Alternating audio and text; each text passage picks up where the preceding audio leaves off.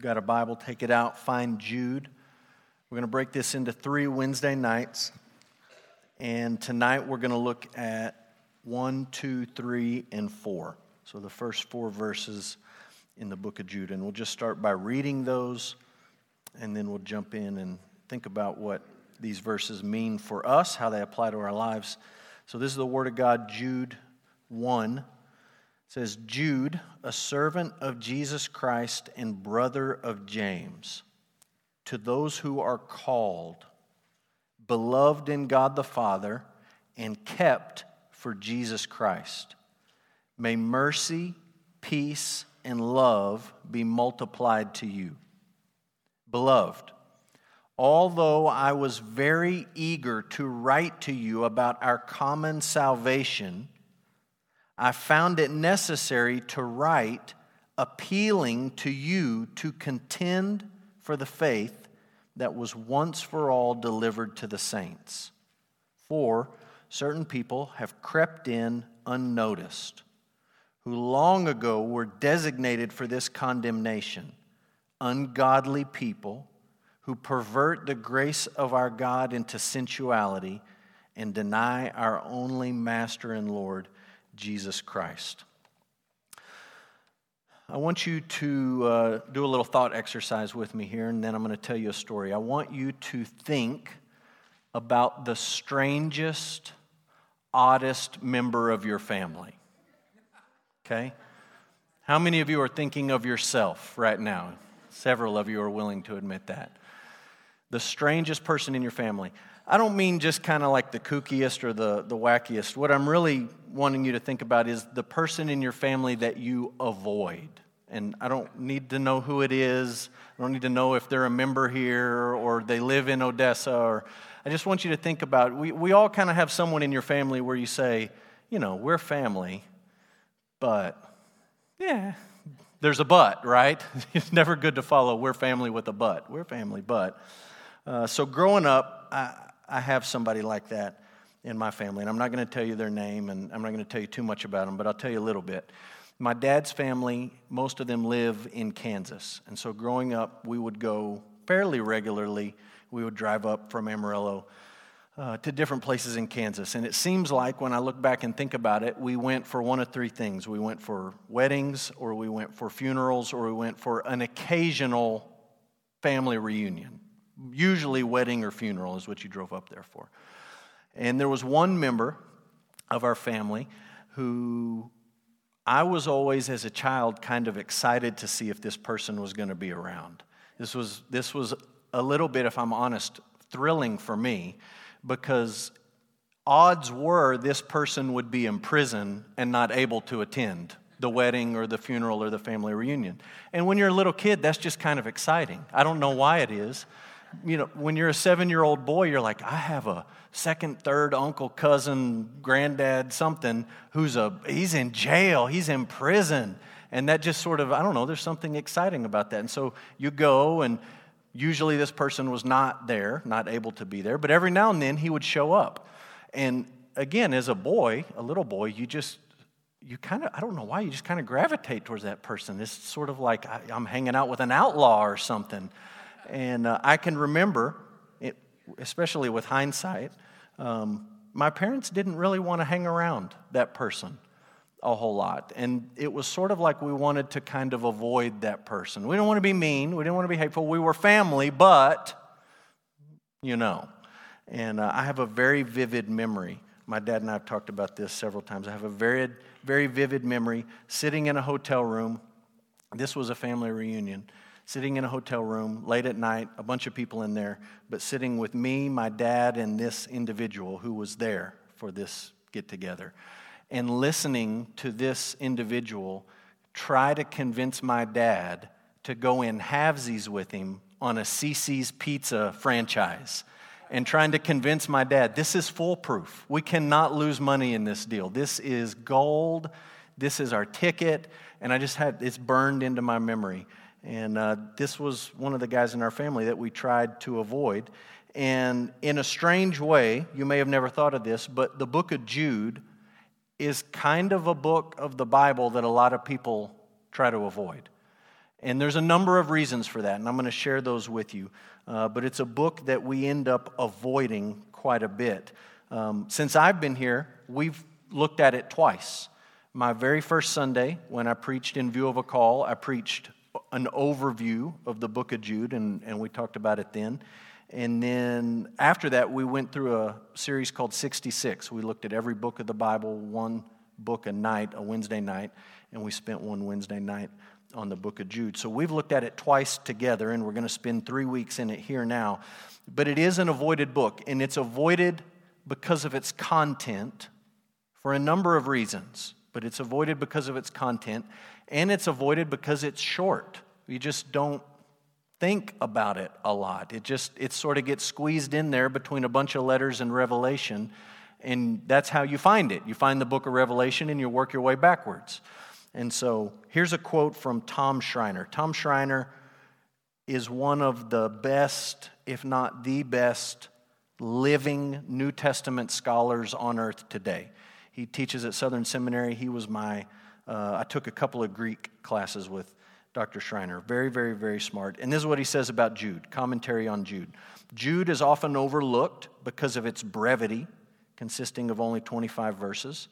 The book is also neglected because of its strangeness. So there's some weird stuff in here. He quotes First Enoch, and we're not going to get to that tonight, but we're going to get there. He quotes First Enoch, and he alludes to a book called The Assumption of Moses. So there's some strange things in Jude. Furthermore, he says the message of Jude is alien to many in today's world. For Jude emphasized that the Lord will certainly judge evil intruders who are attempting to corrupt the church. The message of judgment strikes many in our world as intolerant, unloving, and contrary to the message of love proclaimed everywhere else in the New Testament. Nevertheless, this short letter should not be ignored. Just as a, a, work of providence or a coincidence, however you want to look at it, this Sunday we're going to look at John 5 19 to 29, which also has a lot to say about judgment and God's anger, even Jesus' anger towards sin and towards sinners. But this is certainly a theme of the book of Jude. So tonight we're going to look at these first four verses and just kind of lay open the book for our study over the next few weeks. And there's some important things in these verses I want you to see. And I want to start with this question Who is the author? Obviously, Jude wrote it, but the question is, which Jude? If you read verse 1, the author identifies himself as a servant, literally a slave of Jesus Christ, and the brother of James. That's how he identifies himself. Jude, a servant of Jesus Christ. That's not very specific. Okay? Any Jude who was a Christian could have said that. So that really doesn't narrow down the Jude pool. And a brother of James. James was one of those names uh, that was on every corner in every classroom. You had five of them every time you called roll in kindergarten. They were all over the place. So again, this doesn't really help us narrow it down. The New Testament refers to six men named Jude or it can be translated Judas. There's no difference in the Greek name if you end up saying Jude or Judas. And you can understand why we would end up traditionally calling this book Jude instead of Judas. Be kind of strange to have a book in the Bible uh, called Judas.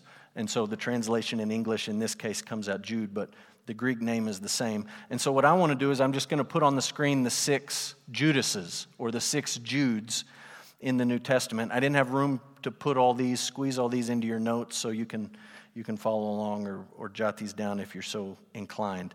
Number one is Judas Iscariot, okay, the guy who was part of the 12 who betrayed Jesus. No one in church history has ever suggested maybe he wrote the book. No one has said that. So scratch Judas Iscariot off the list. The next one you come to is Judas Thaddeus. We know he's the son of James, and he was also an apostle.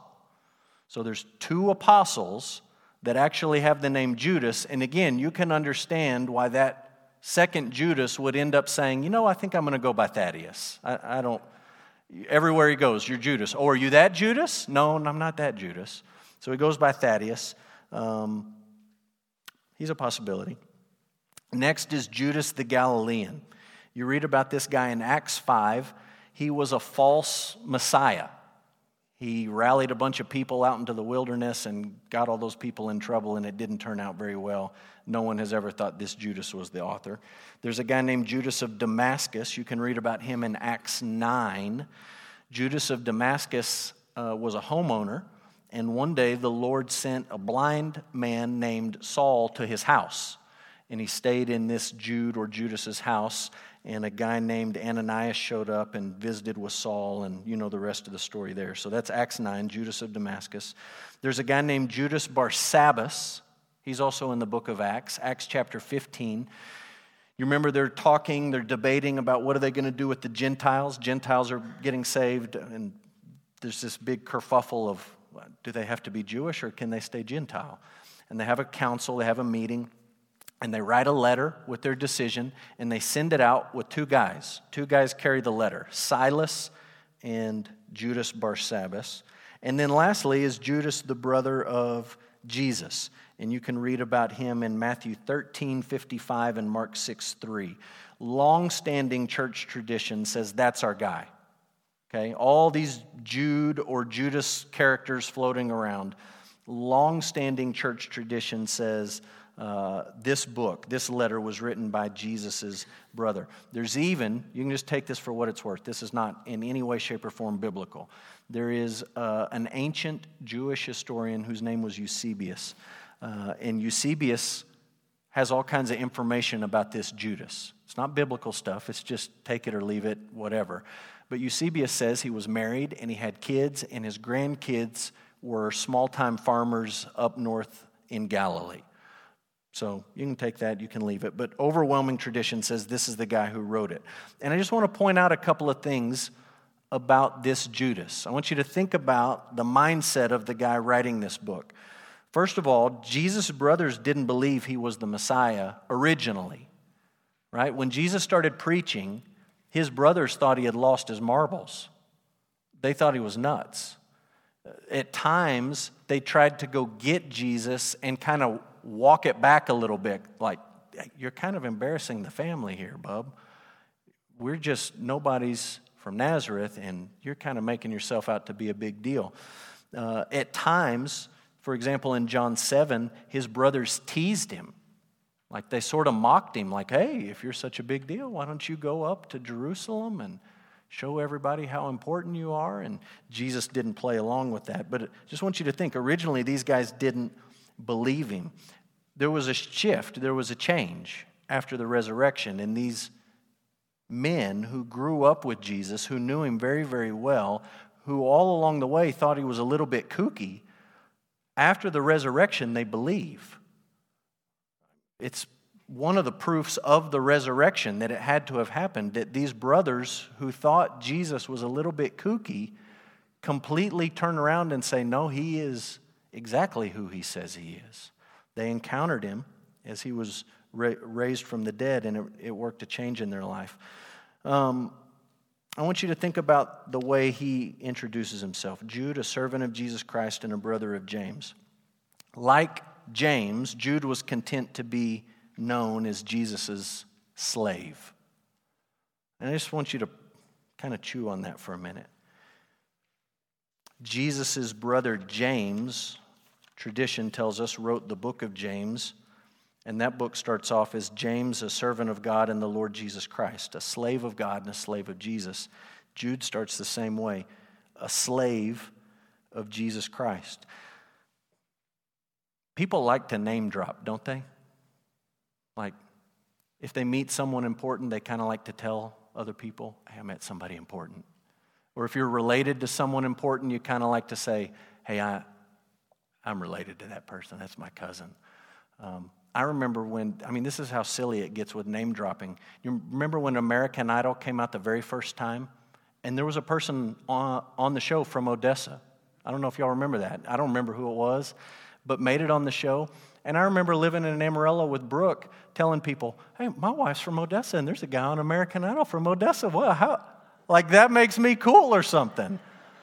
We do that. We do that kind of silly stuff. And like, this is the ultimate opportunity to name drop. This is way better than my wife is from Odessa and there's a guy on TV who's also from, do they know each other? No, but they're from the same town. This is way better. This is my brother is the Messiah. And instead of sort of name dropping and claiming that privilege and trying to put himself up on some kind of pedestal, because that's really what we're doing when we're name dropping, right? Somebody's up here and we're trying to pull ourselves up to be a little bit closer to them as we perceive it. Rather than do that, Jude just says, you know what? I'm a slave. I exist to serve him. And the word servant, most English translations end up with the word servant because slave has so many connotations in our culture that are hard for people to swallow. But the word is slave. I am his slave. You think about the humility it took for one brother to say that about another brother. Those of you who have kids or grandkids and you know the, the rivalries and the relationships between them. His brother says, I'm just, I'm just a slave. Likewise, I just want you to think about how he says, I'm the brother of James. This sort of reminds me of Andrew. Like Andrew and Peter, Jude was just content to be known through James. Parents have to do this at some point, and grandparents have to do it. You stop being known as yourself and you become known as someone's dad. All right, I'm not Landon anymore, I'm Emma's dad. Or my mom's not my mom anymore, she's Emma's grandma, or whatever. You know how that works. And uh, siblings, it's one thing for parents and kids to go through that. You kind of lose your identity and your identity gets wrapped up in somebody else. But for siblings, that's pretty tough right? Andrew, the very first time you read about him in the Bible, it says, oh, This is Peter's brother. And I imagine when Andrew read that forever, he's like, Really? Can't I have one verse without Peter? Uh, like, can't I just be Andrew? But what's the first thing he did when he met Jesus? He went and got Peter. He knew Peter was going to take over. He wasn't threatened, he was secure in who he was, and Andrew just seems like the kind of guy that would introduce himself and say, Hey, I'm Andrew. Peter's my brother. You probably heard of him. And it didn't bother him. And that's Jude. Right? I just want you to think about the humility of the guy writing this book. He could say, Hey, I'm Jude, Jesus' brother.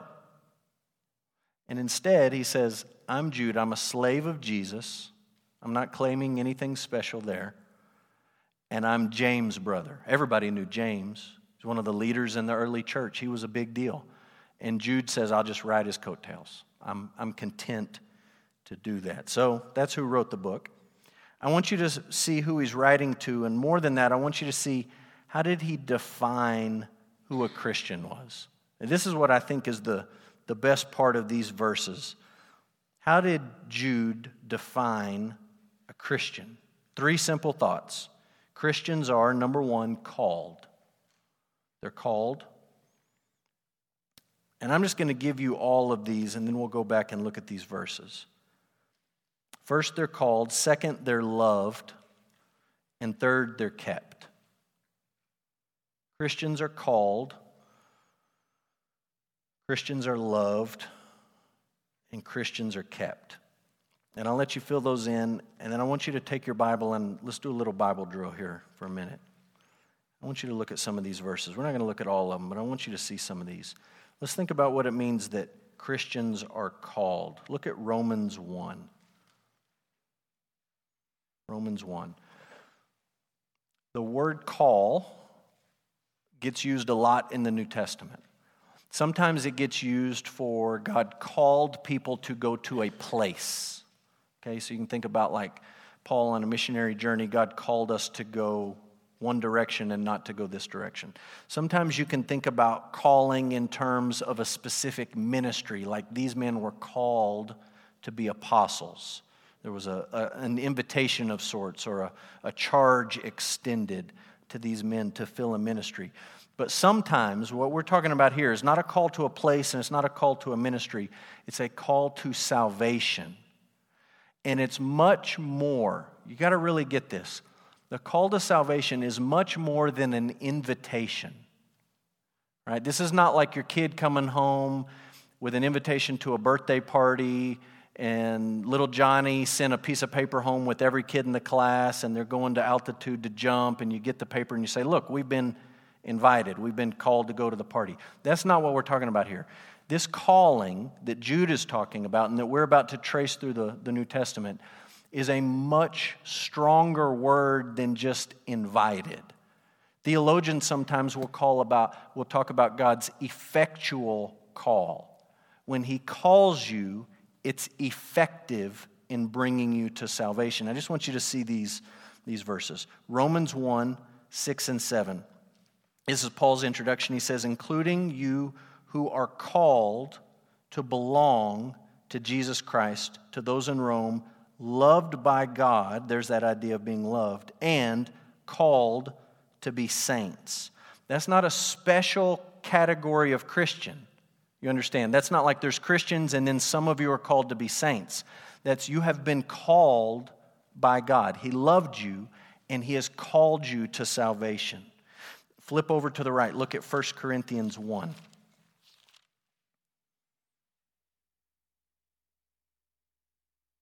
1 Corinthians 1, verse 9 says, God is faithful, by whom, by God, you were called into the fellowship of his Son, Jesus Christ our Lord. When God calls a person, it brings them into fellowship with Jesus. God's call draws you into fellowship with Jesus. Look just later in the chapter, 1 Corinthians 1, verse 22. Jews demand signs, Greeks seek wisdom. We preach Christ crucified. Our message, Christ crucified, is a stumbling block to Jews and its folly to Gentiles, but to those who are called, Jews and Greeks, Christ, the power of God and the wisdom of God. That might be the most important one we look at, talking about this idea that God's call is effectual. The call of God is not just preaching, right? We stand up, I'm standing up here now, stand up here on a Sunday. We share the gospel. We say, you need to repent, you need to believe God is calling you to do this. But what Paul's talking about is different because Paul says, we're preaching, we're talking, and everybody thinks we're crazy. They think our message is foolish and weak. How in the world is anyone getting saved if everyone that listens thinks it's foolishness and weakness? And the answer is verse 24 those who are called, from Jews or Greeks, Christ is the power of God in the wisdom of God. God's call works a change in somebody's life. Look over at Second Thessalonians. Just flip over to the right a little bit. Second Thessalonians 2, verse 13. And I want you to see in this passage how tightly and how closely calling is connected with our salvation. He says, 2 Thessalonians 2:13 We ought always to give thanks to God for you brothers beloved by the Lord. There's that idea of being beloved same idea. Because God chose you as the first fruits to be saved through sanctification by the spirit and belief in the truth. To this to being sanctified and believing to this he called you through our gospel in this verse you see two types of calling you see an external call Paul's preaching the gospel, and you see an internal, effectual call. God is drawing people to salvation. Paul's preaching, God is calling. He called you through our gospel. Why? So that you may obtain the glory of the Lord Jesus Christ. God's calling results in you receiving and obtaining glory with Jesus Christ. Flip over. I want you to see the ones in Peter. 1 Peter 2. 1 Peter 2, verse 9. You are a chosen race, a royal priesthood, a holy nation, a people for his own possession, that you may proclaim the excellencies of him who called you out of darkness into his marvelous light. You were lost in darkness. God called you out of that, and he called you out of that so you could in turn proclaim how great he is. This is the calling that Jude is talking about. Look at 2 Peter 1 verse 3. His divine power has granted to us all things that pertain to life and godliness through the knowledge of Him who called us to His own glory and excellence. Look, when Jude starts off his letter and he's writing to those who are called, he's saying, You were lost. You were blind. You were spiritually dead. You were alienated from God and He called you out of that. And His call is powerful. God's call on a sinner in that moment is like God speaking out in the beginning when there's nothing and saying, Let there be light. The only thing that could happen in that moment is exactly what God said to happen. His word accomplished it, it was effective. This is no different than Jesus standing at Lazarus' tomb and he says, Roll the stone back. And Jesus doesn't say, Lazarus, would you please, if you're not too busy and you don't mind and you're interested, would you come out? It's not an invitation. He says, Lazarus, walk out, come out. And of course, it's exactly what Jesus says to do happens. He walks out. This dead man comes back to life and he walks out. Jude says, That's happened to you. What happened to Lazarus on a physical level has happened to you if you're a Christian on a spiritual level. God, through the preaching of the gospel, called you and he brought you out of death and into life. So, how did he define a Christian? First, you're called. Second, you're loved. You're loved. And uh, let's look at Ephesians 2. We'll just look at one here. Ephesians 2.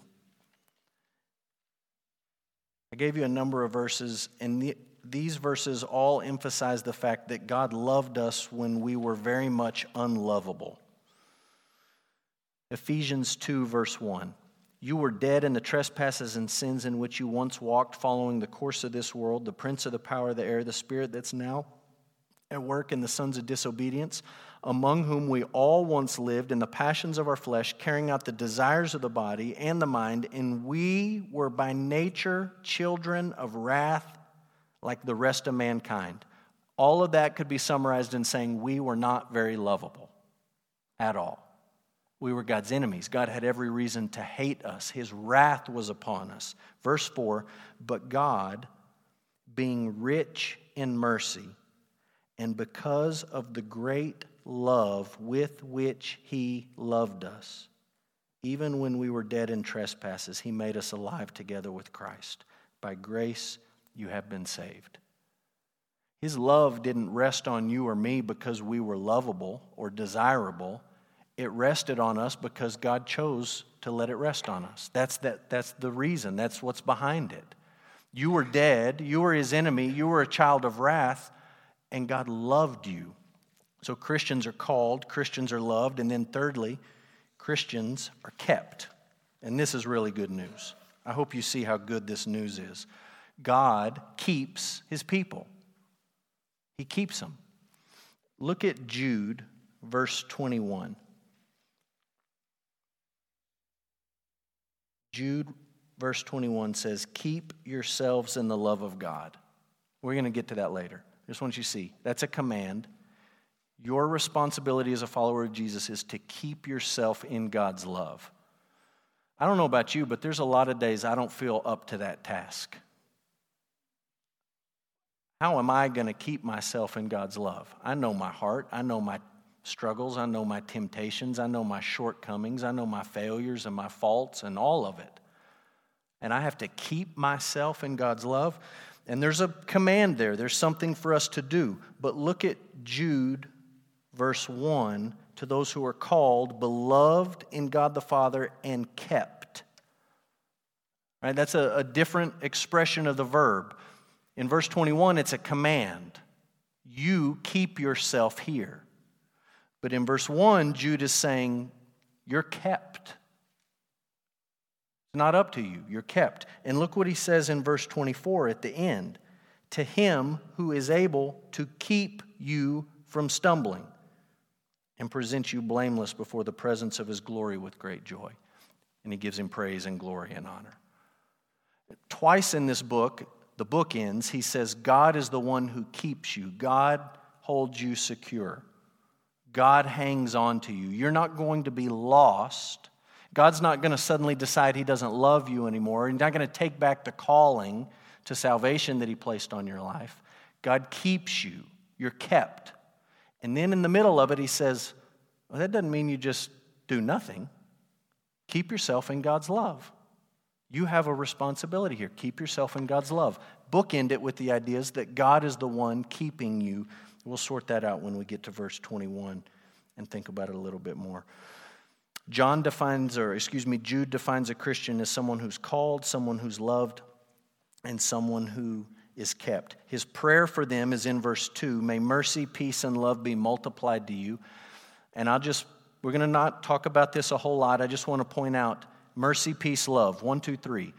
All throughout the book, Jude uses triplets three adjectives, three examples, three stories, three words. He always uses three. It's kind of his pattern, and he does that right here mercy, peace, and love. May these things be multiplied to you. Now, why did he write the letter?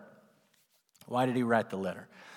Anytime you're communicating with somebody, you know that motive is important, right? Motive is really, really important. This is one of the dangers in being a culture that likes to send text messages and emails. Is when you get a text message or an email from somebody, you have to sort of sort some things out in your mind. Like, what was the expression on their face when they typed this? And emojis can help with that, right? Sometimes I'll help you or someone will help you. I'm going to send you this smiley face. I'm, I'm not mad at you, I'm happy. Or not smiley face. And you get the mood with that. When you get an email from somebody, sometimes it's very hard to read their tone, right? And there's a lot of miscommunication that can happen if you misread somebody's tone. And with certain people in certain situations, we probably just tend to expect the worst and assume the worst. And with other people, we probably give them too much of the benefit of the doubt. But the motive behind communication really does matter. And Jude helps us because he just tells us straight out from the beginning here's what I wanted to do, and here's what I ended up doing, and here's why. He, he lays all his cards on the table. And so let's think about this.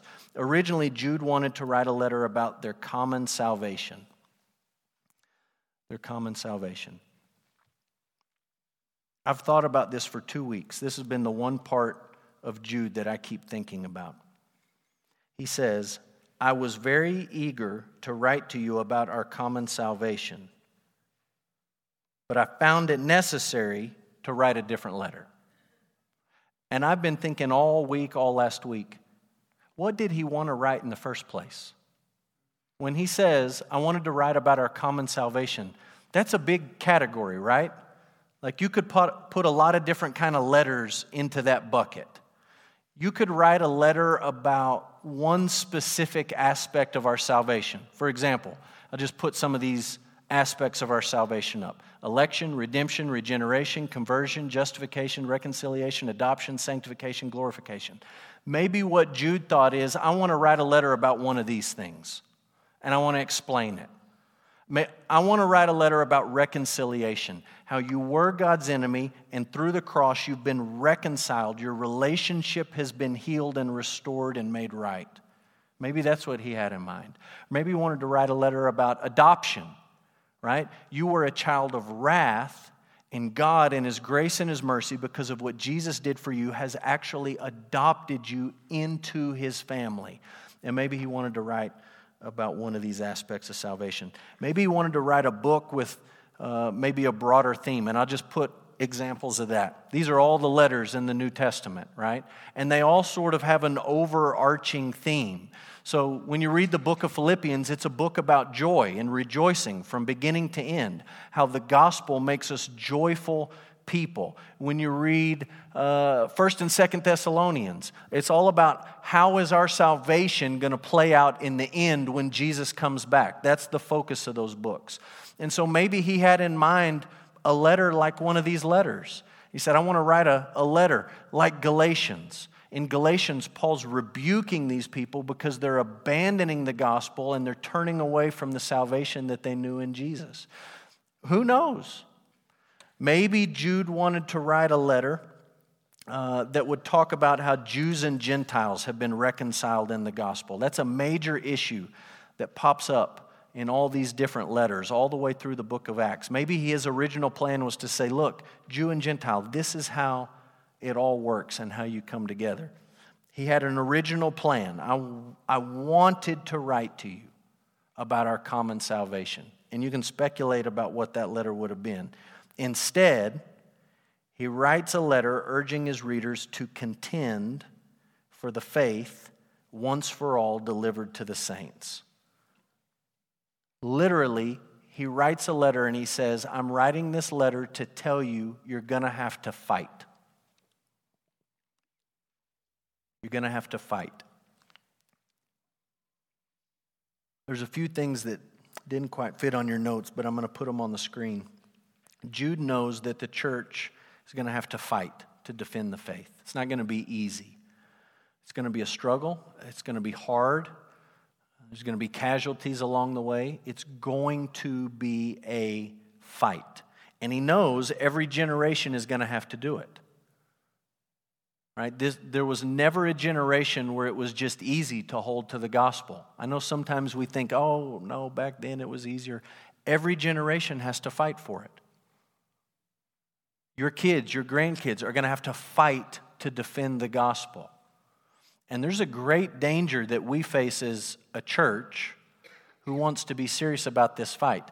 Here's the danger your kids, my kids, our grandkids, our grandkids, they're not going to have to defend the gospel from the same attacks that we face today. It's going to be different. And the danger is that we raise up our kids, and rather than really focusing on here is the faith, we focus exclusively on don't, don't do this, don't believe this, this is bad, this is the worst. Right? It's sort of the old illustration of if you're teaching somebody to spot counterfeit money, the best way to do it is to teach them what the real thing looks like. You don't teach them all the counterfeits because that counterfeit's not going to be made tomorrow.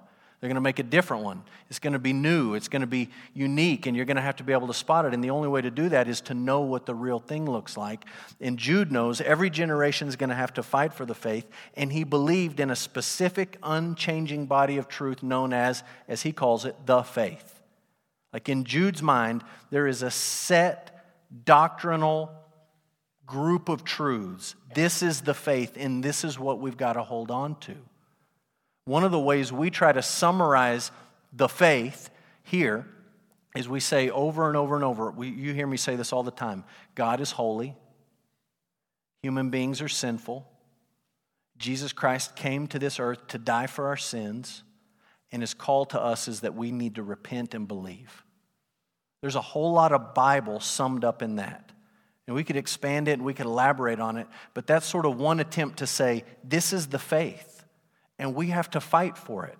We have to realize there are going to be people who want to tear it down, who want to put it in the, the dustpan of history, who want to change it or tweak it. And Jude's call is that we fight for it. And let's just get this in our heads as people who live in 2019.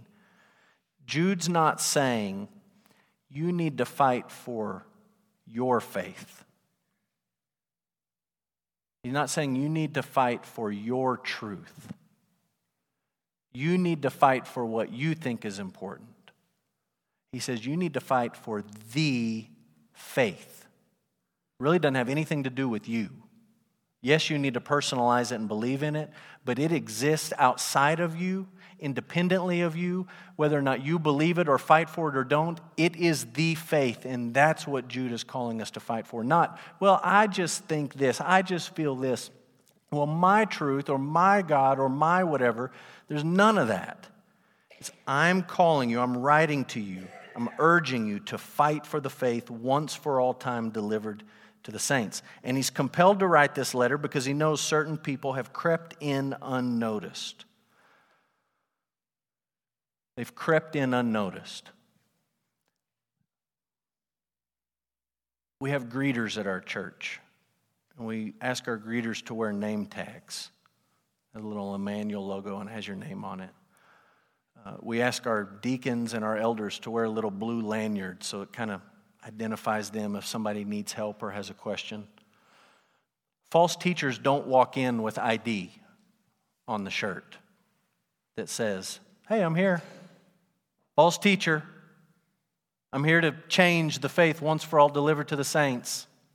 Where do I sit? Which section is that section? Which Sunday school class is the one for, for heretics? Because that's the one I want to go to. They don't walk in that way. Jude says they've crept in. When they show up at your church, they usually walk in smiling, they're ready to serve, they're interested in Bible study, they like to debate, they memorize Bible verses to prove their point and support their views. Jude says this, this threat, it starts outside, but it creeps in. And you got to be ready for it. Like, here's another great danger for us as Christians. There's a lot of crazy stuff going on out there. And sometimes Christians in the United States in the 21st century get so crazy, paranoid, scared, terrified about all the stuff out there, we forget. Jude is not saying fight against the world, fight against all those crazy people out there. Jude says this is, this is where the battle takes place. Not in this room, but in the church, right? That's where the battle takes place because these teachers, these false teachers, are creeping in, and if you're not careful, they'll creep in unnoticed. I want you to just see how he describes them, these people who've crept in. He says they're designated long ago for condemnation. I hope that's encouraging to you to know that God knows who these people are. And He's not up there wringing His hands, worrying about what's going to happen next. He knows that these people are going to creep in and they've already been designated for condemnation. Jude says they're ungodly. That's a word that pops up all the way through this book, especially once we start talking about Enoch. Ungodly, ungodly, ungodly, ungodly. He says they pervert grace into sensuality. They take the idea that God is merciful and kind and forgiving and patient, and they turn it into a, a free pass to sin.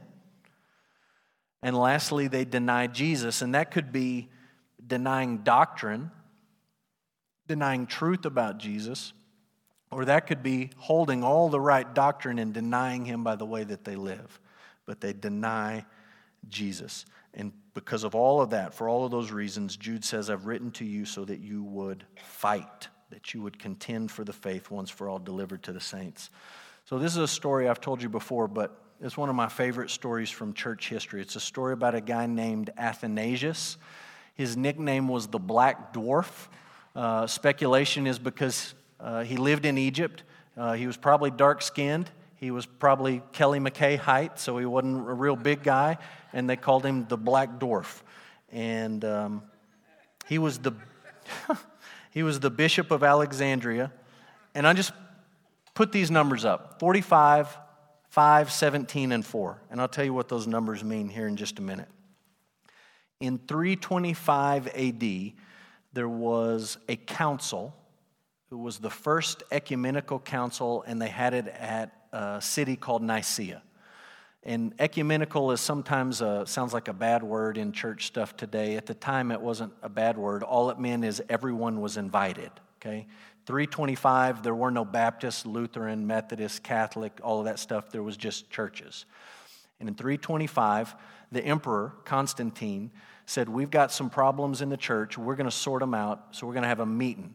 And he invited 1,800 bishops to come to this uh, council in Nicaea, this ecumenical council. 318 of them attended, which 318 out of 1,800 may not sound like a lot, but that's pretty good when there's no planes, trains, and automobiles. That's a lot of guys that got together in one room at one time.